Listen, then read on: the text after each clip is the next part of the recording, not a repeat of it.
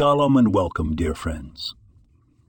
Today, let us explore a piece of wisdom from the Torah, from the book of Proverbs, as water reflects face to face, so the heart of man reflects man. Proverbs 27, 19. In our daily lives, we encounter many faces.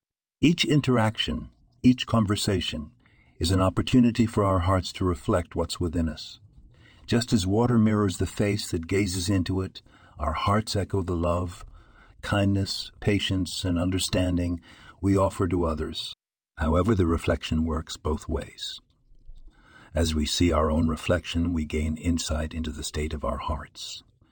If we see anger, resentment, or impatience mirrored back, it's an opportunity for introspection and growth. In essence, the verse teaches us that our external actions are a reflection of our internal state. If we want to change what we see in the mirror, we must first change what is in our hearts. In the hustle and bustle of everyday life, let's take a moment to look into the mirror of our hearts. Let's strive for kindness, understanding, patience, and love. Because as we learn from Proverbs, what we reflect outwards, what we reflect outwards is a reflection of what's within. Thank you for joining us today.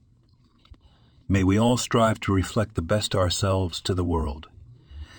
This podcast was produced and sponsored by Daniel Aronoff.